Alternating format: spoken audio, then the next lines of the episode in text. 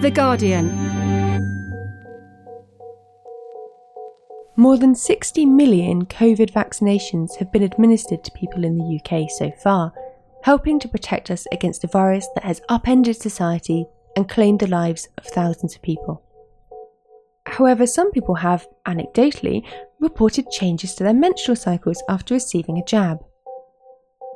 It may be something you've read about online, but as yet, there's limited evidence to show that the two are related. But as these claims spread online, individual worries can feed into larger and more damaging narratives linked to vaccine hesitancy. From The Guardian, I'm Nicola Davis, and today on Science Weekly, I'm talking about that time of the month. After getting the jab themselves, Dr. Kate Clancy. This is Kate Clancy. An associate professor at the University of Illinois, and Dr. Katharine Lee. It's probably easier if you call me Katharine. A postdoctoral scholar in the Public Health Sciences Division at Washington University School of Medicine, experienced temporary changes in their own menstrual cycles. And from there, they launched a study. Between time zones and stacks of end of semester marking, they both found time to sit down with me and talk through their research. We ask a lot of questions about people's experiences with their normal menstrual cycles, like whatever is normal to them, to sort of put it in the context of if the vaccine is different from that normal for them. We ask about which vaccines they received, when they received them, if they have had COVID, just because we have heard through other researchers that there is likely a subset of people who get COVID and experience differences in their menstrual cycles. So we wanted to be able to make sure we could look at those um, folks separately. And then we ask a bunch of questions about existing different types of conditions that might play into some of the mechanisms we suspect might be potentially explaining these trends that people are reporting. And what sort of things are, are people reporting? I mean, have you had sort of responses to the survey come back or, or anecdotal people getting in touch with you before you started the survey? What, what sort of thing are people saying? I'll let Kate answer this one because I know she gets way more emails about this than I do. sure. So, certainly when we first started tweeting about it, I would say a number of the responses were, at least of the people who actually felt that they had menstrual changes, I would say were probably similar to what Katharine and I originally experienced for people on long acting hormonal contraceptives, people on gender affirming hormones, and postmenopausal people were all reporting effectively surprise periods or breakthrough bleeding. And then of people who are, you know, who currently have periods, you know, some of them were reporting earlier and heavier periods, but I will also say that some were also reporting later and lighter periods. And there are definitely is a very large number of people who have reported that they've really experienced no changes at all. So I think one of the really important things to notice, and I suspect when we start to do a more rigorous analysis of our survey data, is that you know what we are looking at is just like with sore arm and fatigue and fever that this is something that is highly variable and does not affect a huge number of people this is not um, a universal experience and i would also say that now that we've continued to hear back from people um, over multiple months and multiple cycles, I would say this also appears to be something that is very short lived. It's one to two cycles max of changes, even among the people who are experiencing changes. That's really interesting. I mean, when we talk about people experiencing changes, what's interesting there is you get some people having it going one way and some people the other. Whereas, you know, if you feel tired after a vaccine, you know, if you don't feel tired, it's not normally that you feel more energized necessarily. So it's interesting that in this case, you've got some people having heavier periods, some people much lighter. Um, I guess one question I want to ask here is that you know we know that cycles vary from person to person, and even even for the same person, you know sometimes it's lighter, sometimes it's not. Sometimes you have sometimes it's on time, sometimes it's not. There's all sorts of variations that go along there, and and can be linked to external events as well. How do you unpick that kind of noise? And and even if it is linked to the vaccine. Uh, do we know whether that's some kind of biological link or, or could it be something else? We know, for example, that stress can play a role in, in menstrual cycles. So, how do you sort of go about unpicking all these different factors? The main purpose of our lab is to understand environmental stressors and how they produce variation in menstrual cycles. So, that is literally what we've been doing for, uh, you know, what I've been doing at least for about 20 years now. And I have a number of publications that um, have addressed exactly what you're asking, that have controlled for individual variation, and then explore, and then to the extent that one can in natural living populations, have controlled for other factors in order to parse the extent to which an energetic or an immune or a psychosocial stressor might produce variation on menstrual cycles. So, you know, mainly what we would be doing would be um, some statistical controls. We also are going to be looking for associations within the sample because we're looking all at people, of course, who are, um, you know, making observations about themselves after having received the vaccine. And because this is an emerging issue, there was no way to prospectively gather data and to say, oh, we anticipate this might happen. So let's recruit a cohort of people, study their periods for a while, then have them get vaccinated, and then see what happens. Like that, um, you know, there are, that of course would be um, a great way to study this, but in an emerging pandemic where it would be, I think, a pretty um, unethical thing to tell people to hold off on getting a vaccine just so that we can study their periods beforehand um, you know, I think that uh, retrospective is kind of the best we have. And so, sure, we can't perfectly control for the stressors of, uh, for other, for different types of stressors, but we do ask questions about them in our survey. Um, and we ask about a lot of, um, we ask a lot of sort of reproductive and health history questions that I think will also help us get at the extent to which, when we see people with certain types of symptoms, whether that might be related to an existing vulnerability that they might have. So, for instance, you know, I had postpartum hemorrhage after both of the births of both of my children. Um, and I'm someone who experienced heavier bleeding. Um, you know, that might be one thing that we could look at and say people who already are maybe at risk of having heavier bleeding um, maybe are the kinds of people who might be experiencing this type of symptom post vaccine. So those those are the kinds of things that we can get at with this type of sample. So let me just ask a quick question there. I mean, presumably you talked a bit about the ethics. You can't kind of go prospectively now because we need to get vaccines into people's arms. We can't sort of hang about because we want to sort of do an interesting sort of analysis there.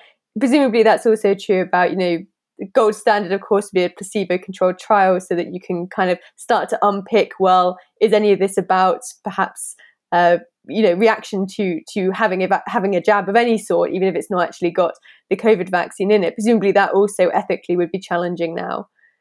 At this point, yes, but I mean that's what the vaccine trial did do. I mean, I ha- I know people who were participants in vaccine trials, some of which found out later that they received the placebo, and some of which received the actual vaccine at the time that they were participating. Um, so, I mean, that is certainly the standard when you are developing and trying to establish the safety of the vaccine. That would have been the appropriate time to have explored these kinds of questions. So, what we're doing is kind of a trying to sort of pick up and address some of these gender inequities that should have been addressed back when this was first being done. So, you know, we do know at least of a very small handful of cases where women who were participants did try to advocate for themselves and point out that this was something they were experiencing. Presumably, it's harder after the clinical trials, and once we're in this situation in the real world with vaccines being rolled out.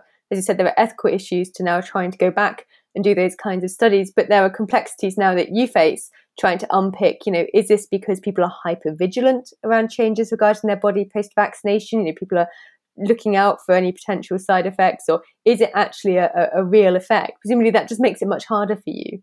To some extent, yes. Um, and I think you know, the purpose of this survey is not to definitively establish that this relationship exists because of the fact that this is um, more about testing for associations among vaccinated people around particular conditions that we as experts in menstrual cycles can predict might make someone more likely to experience this type of side effect. So that's really all we can do with this survey. You know, you talked there about trying to unpick the mechanisms. Are there any hypotheses at the moment about why having a COVID vaccine might cause some disruption to menstrual cycles or, or even cause spotting or breakthrough bleeding if you are no longer having menstrual cycles because of the hormonal contraception or other treatment that you're taking? There's sort of two main kinds of thinking that we have around this. One is, is simply that we do know that this vaccine packs quite a bit of a wallop. And we know that people are having, you know, fairly strong systemic responses to it.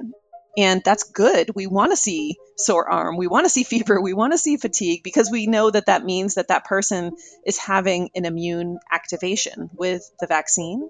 But the fact that it is so strong, you know, more so than we often see for a lot of our other usual vaccines, does indicate that it's probably invoking just a larger general inflammatory response, perhaps, than other vaccines. And again, in the short term, that's not a bad thing, that's a good thing. But what it does mean is that it might affect other systems that also use a lot of inflammatory processes.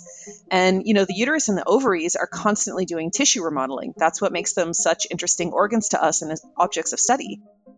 They're growing and regressing these follicles that are in competition with each other. You've got ovulation, which is a major tissue and you know remodeling event, as well as the repair of the ovary afterwards. You have the growth of endometrium. You have the repair of the endometrium as menstruation is happening.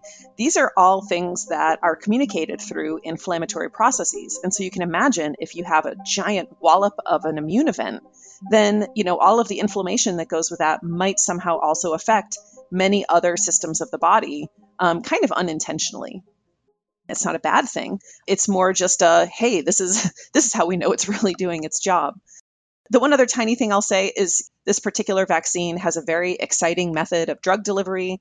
The lipid nanoparticle is i think really exciting and interesting and but i also think it's worth noticing that there are some small sprinklings of case studies over the last couple of decades that they can occasionally create bleeding events you know, in a small number of people. And so, sort of putting those two things together that it could be the drug delivery method, it could just be the giant wallop of the inflammatory processes. But there are definitely reasons to think, in hindsight, seeing as it wasn't studied, this actually should have been obvious. If the vaccine is causing some disruption, let's sort of work with that for the moment, then, you know, you said it's quite short lived. So, you know, one, perhaps two cycles that are affected. I think the question a lot of people perhaps uh, would like to, to know the answer to is whether that disruption in menstrual patterns might indicate a disruption to some other aspect of the reproductive systems. I want to emphasize that what we're seeing for the menstrual cycle changes, we do expect, and most of the follow up evidence we have is that it is short term. And I think it's really important that people not confuse a menstrual cycle with fertility because fertility is about the ability to have children or the number of children that you have over like your whole lifespan. Um, and what this vaccine could do is potentially slightly shift things like timing of bleeding or timing of ovulation or some of these things for those one or two cycles. So, for that one or two cycles, it is possible that if you are trying to become pregnant, it might not line up in timing the way you expect it to. And let's just talk a bit there again also about, you know, miscarriage. So the idea of, of unexpected bleeding, of course, can be a little bit distressing if you're not expecting it. Obviously, you know a concern there for some women might be well will it mean that i'm more likely to miscarry? So this is something that there is definitely evidence from the vaccine trials and follow-ups where there's no difference in miscarriage rate for people who were vaccinated from folks who are not vaccinated having miscarriages. We know that miscarriages are really common and that isn't to say that it isn't a big deal for people when it happens but there is no evidence that this changes the rate of miscarriage in people. And furthermore, we do know that contracting COVID is very, very bad for the pregnant mother and the baby.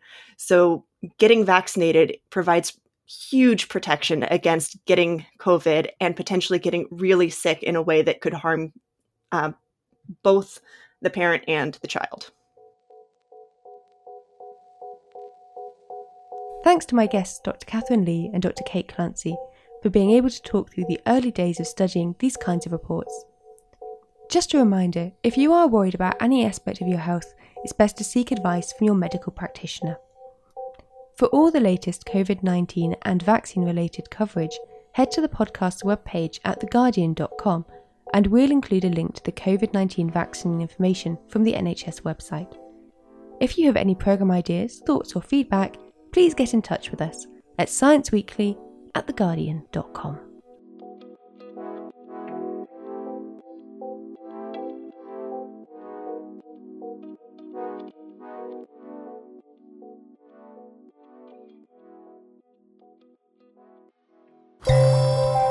For more great podcasts from The Guardian, just go to theguardian.com slash podcasts.